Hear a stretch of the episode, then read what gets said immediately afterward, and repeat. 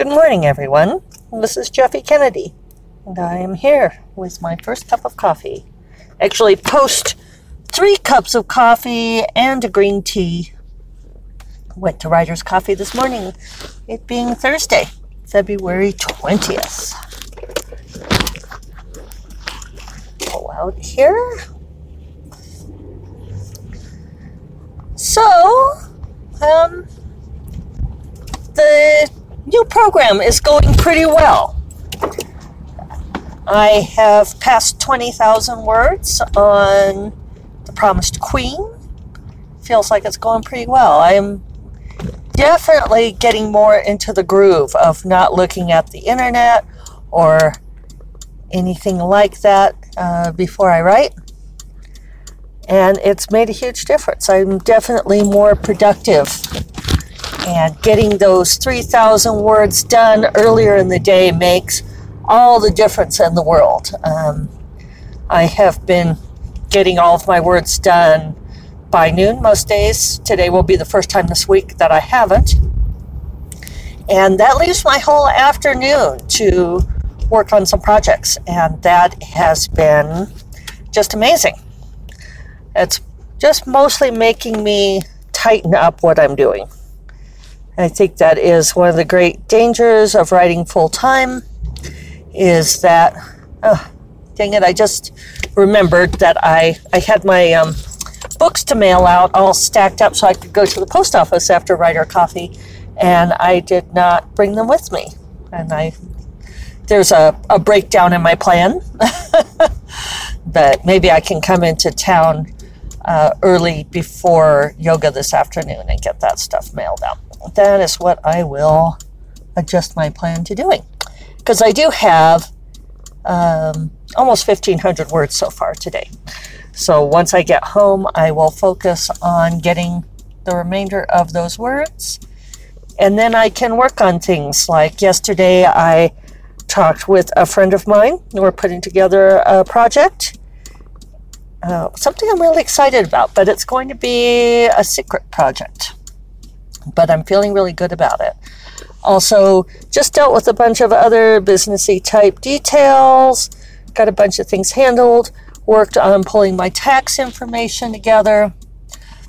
So, yeah, that's pretty amazing that if I can have my words done by noon and then spend the afternoon, you know, like the, you know, until like five, working on other things that's I think that's a productive way to go about it. I'm pre- feeling pretty good about that. Um, I did not get a job that I applied for. Actually, I haven't gotten several jobs that I applied for, but this was the first one that somebody had actually responded to me, and I didn't get it. A lot of these places just don't even respond. So, and a lot of them just don't pay all that great unless I want to get back into like a sciencey type career, which I don't really want to do. So I've been getting some good suggestions for things that I can do to build out, like the author coaching, and um, thank you, Leslie, for a suggestion there. And then also some things that I could do to up my income from writing. So I've decided I'm really going to focus on that. Um, I think if I work smart on those things, I can. I think I, I, am excited about this new secret project and a couple of other possibilities that way. So I'm working on that.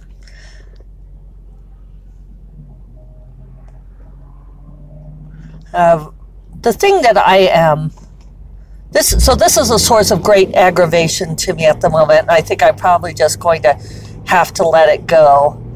Is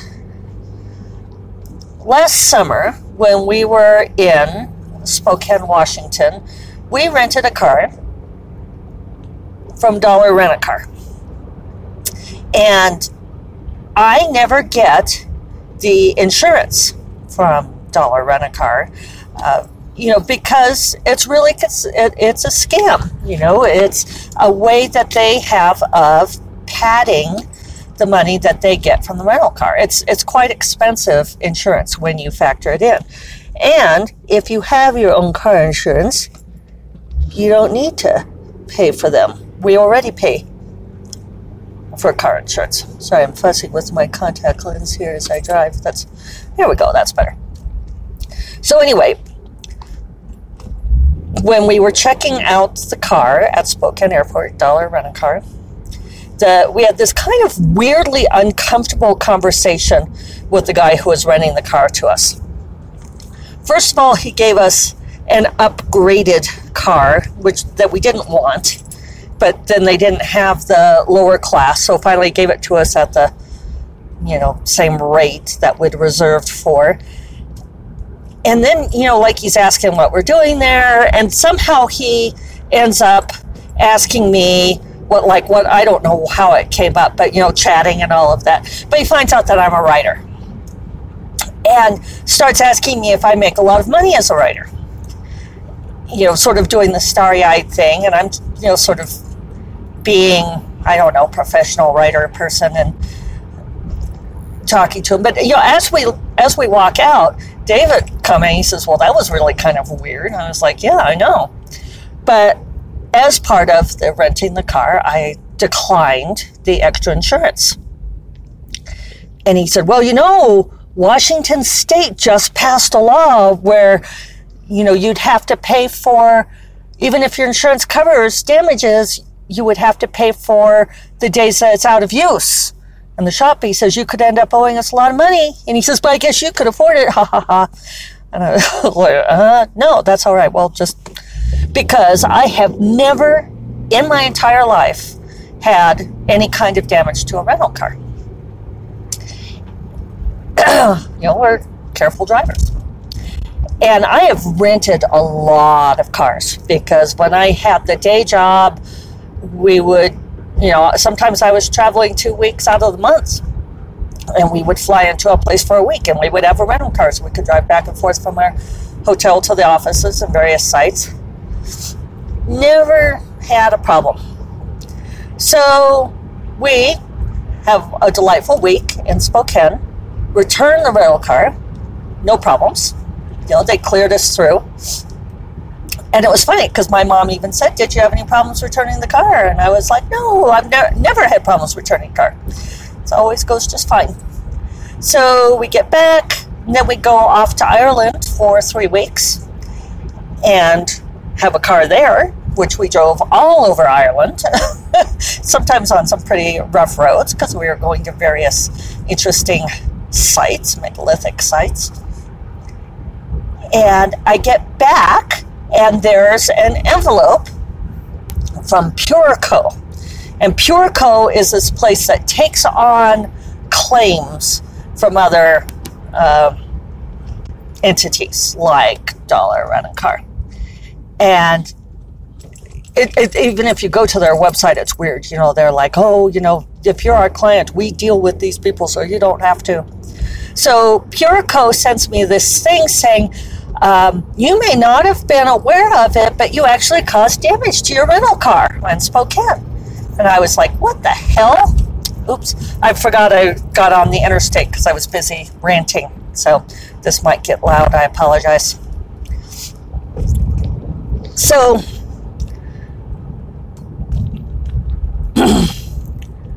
it turns out they like send us photographs of the supposed damage that we caused to the rental car that's like on the underside of the bumper. And and i just can't believe it you know and, and i so i call this gal from pureco and she's like oh yeah you know even though you're you know weren't aware there was damage and i'm like you know they cleared us. We returned the car and they cleared us. And she's like oh yeah you know it was just on later inspection. They found this and and it, it's just unreal. So I said, well, fine, give it to USAA, my insurance, and we'll, you know, they can deal with it.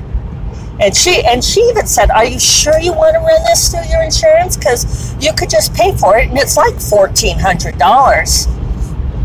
And she says, "You know, it might be better just to pay for it, and then you won't have your insurance premiums go up." And I was like, uh, "Yeah, no, I'm not gonna."